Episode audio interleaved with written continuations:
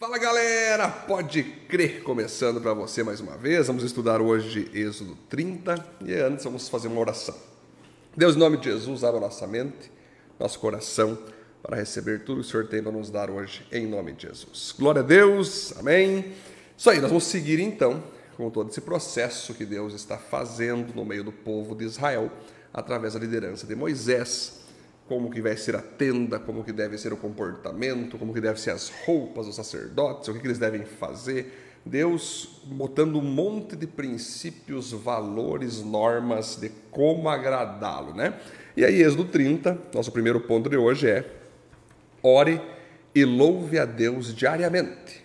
Ore e louve a Deus diariamente. Por quê, queridos? Porque aqui Deus vai dizer para Moisés o seguinte: Faça também um altar de madeira da cássia para queimar incenso em cima dele. Olha só. Esse altar será quadrado, medindo 45 centímetros. Aqui vai dando aqui todas as especificações como deve ser esse altar.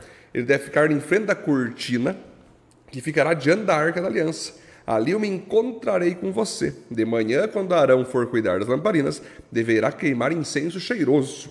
Ao anoitecer, quando for acender as lamparinas, deverá fazer a mesma coisa. Essa oferta de incenso continuará para sempre, de geração em geração. Não ofereça um incenso comum nesse altar, nem animais, nem cereais, nem ofertas de vinho.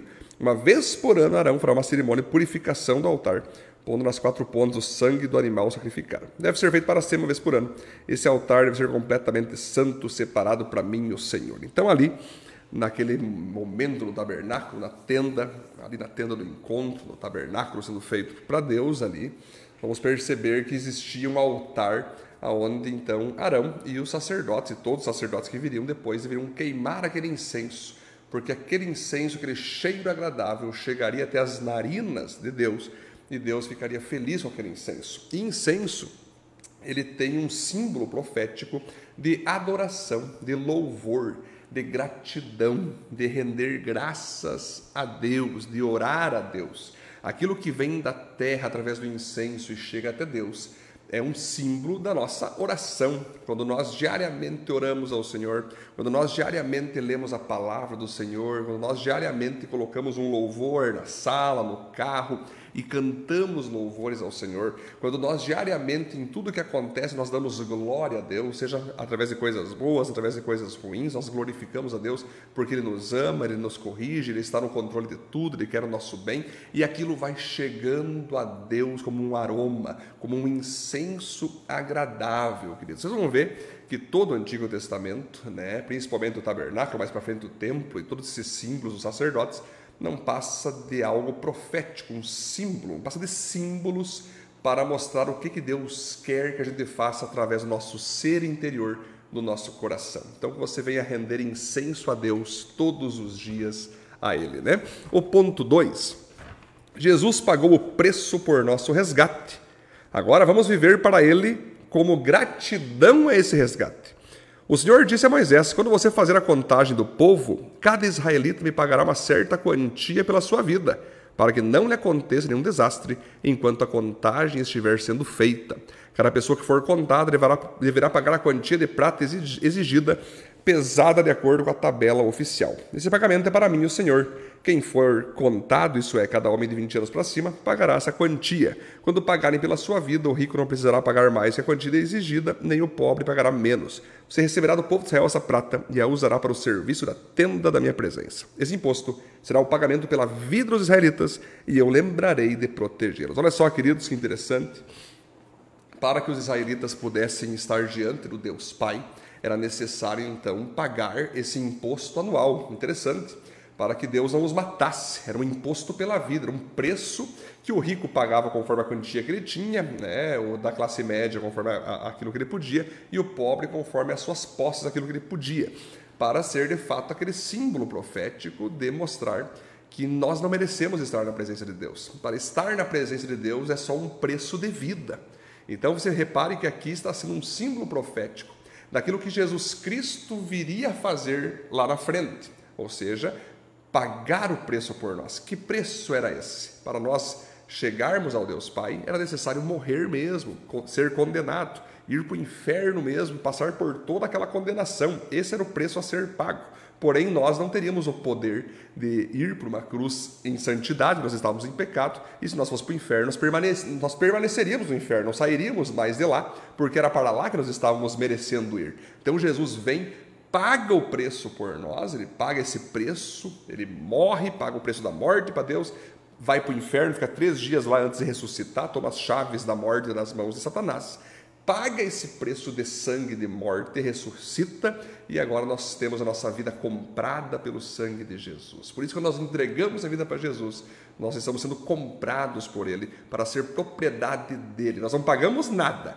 Porém, o pagamento que nós devemos dar, que ele não, ele não precisa desse pagamento, que ele pagou na cruz, é o mínimo nós agradecer, ter uma vida dedicada a Ele, ter uma vida de obediência a Ele por tudo que Ele fez.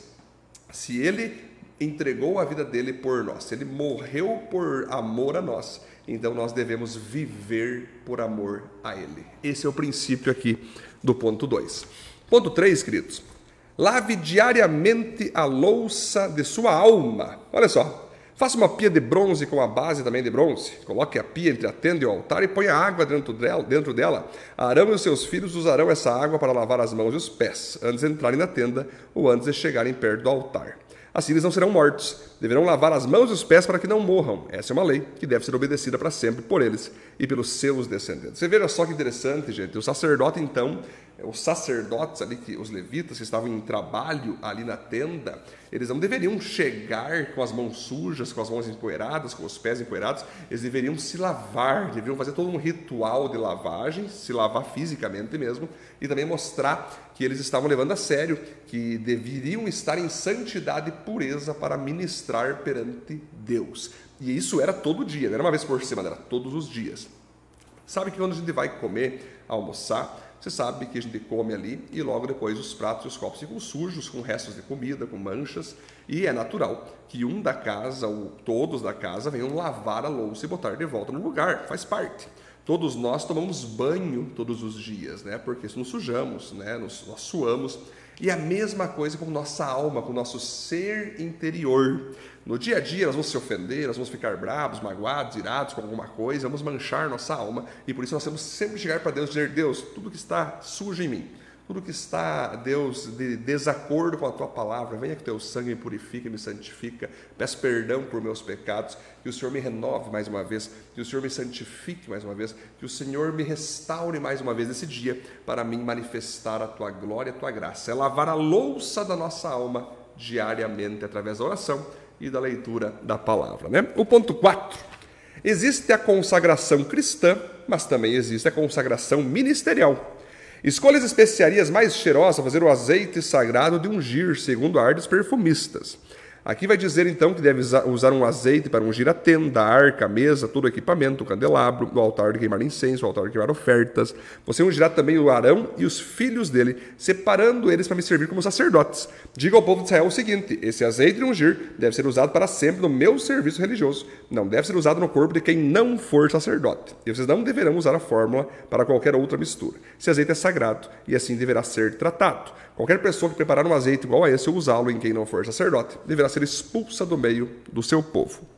Então você vê, gente, que existia ali um azeite que deveria ser só dedicado para quem fosse se tornar sacerdote ou levita, que iria trabalhar na tenda do Senhor. Ou seja, todos nós cristãos devemos entender que todos nós temos a unção do Espírito Santo. Todos nós somos cristãos. Assim como o povo de Israel, todos tinham ali a presença de Deus, deveriam ser obedientes a Deus. Porém, tinha os sacerdotes, os levitas, que eles eram consagrados para servir o povo de Deus. Ou seja, todos fomos chamados para ser cristãos. Todos fomos ungidos com a presença do Espírito Santo. Agora, claro que muitas pessoas no meio do povo de Deus, da igreja, vão se destacar e vão receber uma unção para serem diáconos, servir as mesas, serem líderes, né, um dos principais líderes da igreja, presbíteros, né, para servir, principalmente ficar perto dos pastores, ser aqueles que vão plantar igrejas. E finalmente, o próprio pastor, aquela pessoa que então recebe a consagração para ser pastor de uma congregação, de uma igreja mesmo, né? É o pastor que recebe aquela unção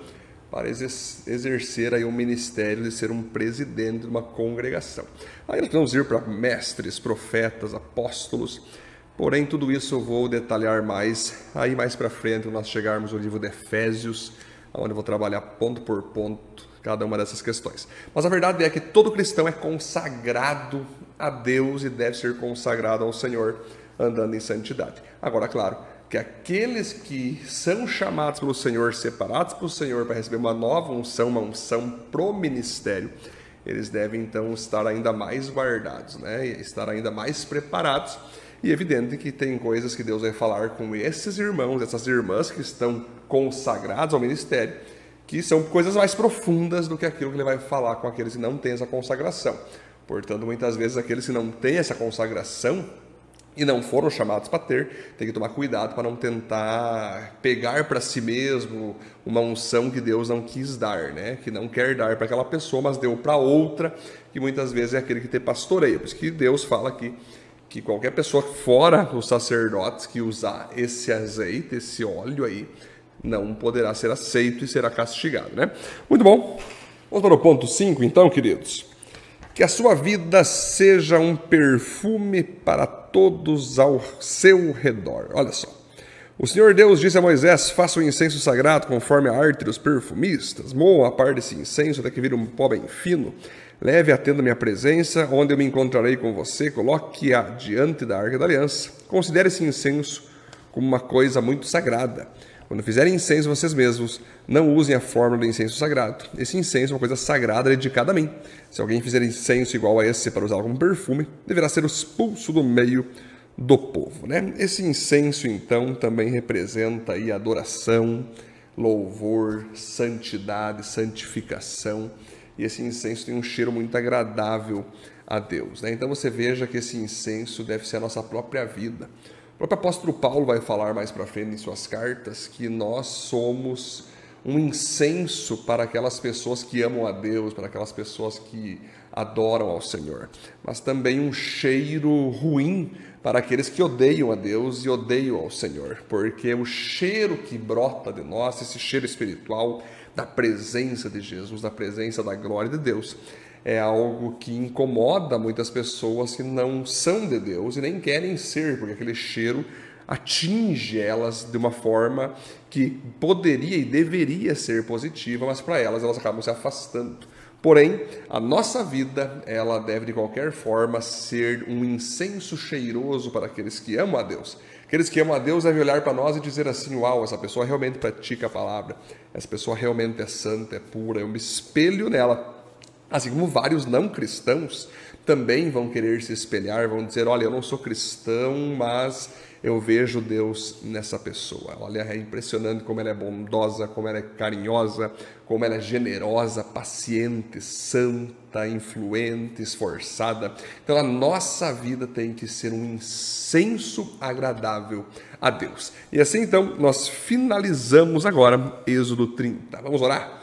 Deus, te louvamos, te adoramos e te bendizemos. Que a nossa vida, de fato, seja, Deus, um perfume agradável ao Senhor e também um perfume agradável aos homens que te amam nessa terra, no nome de Jesus. Amém.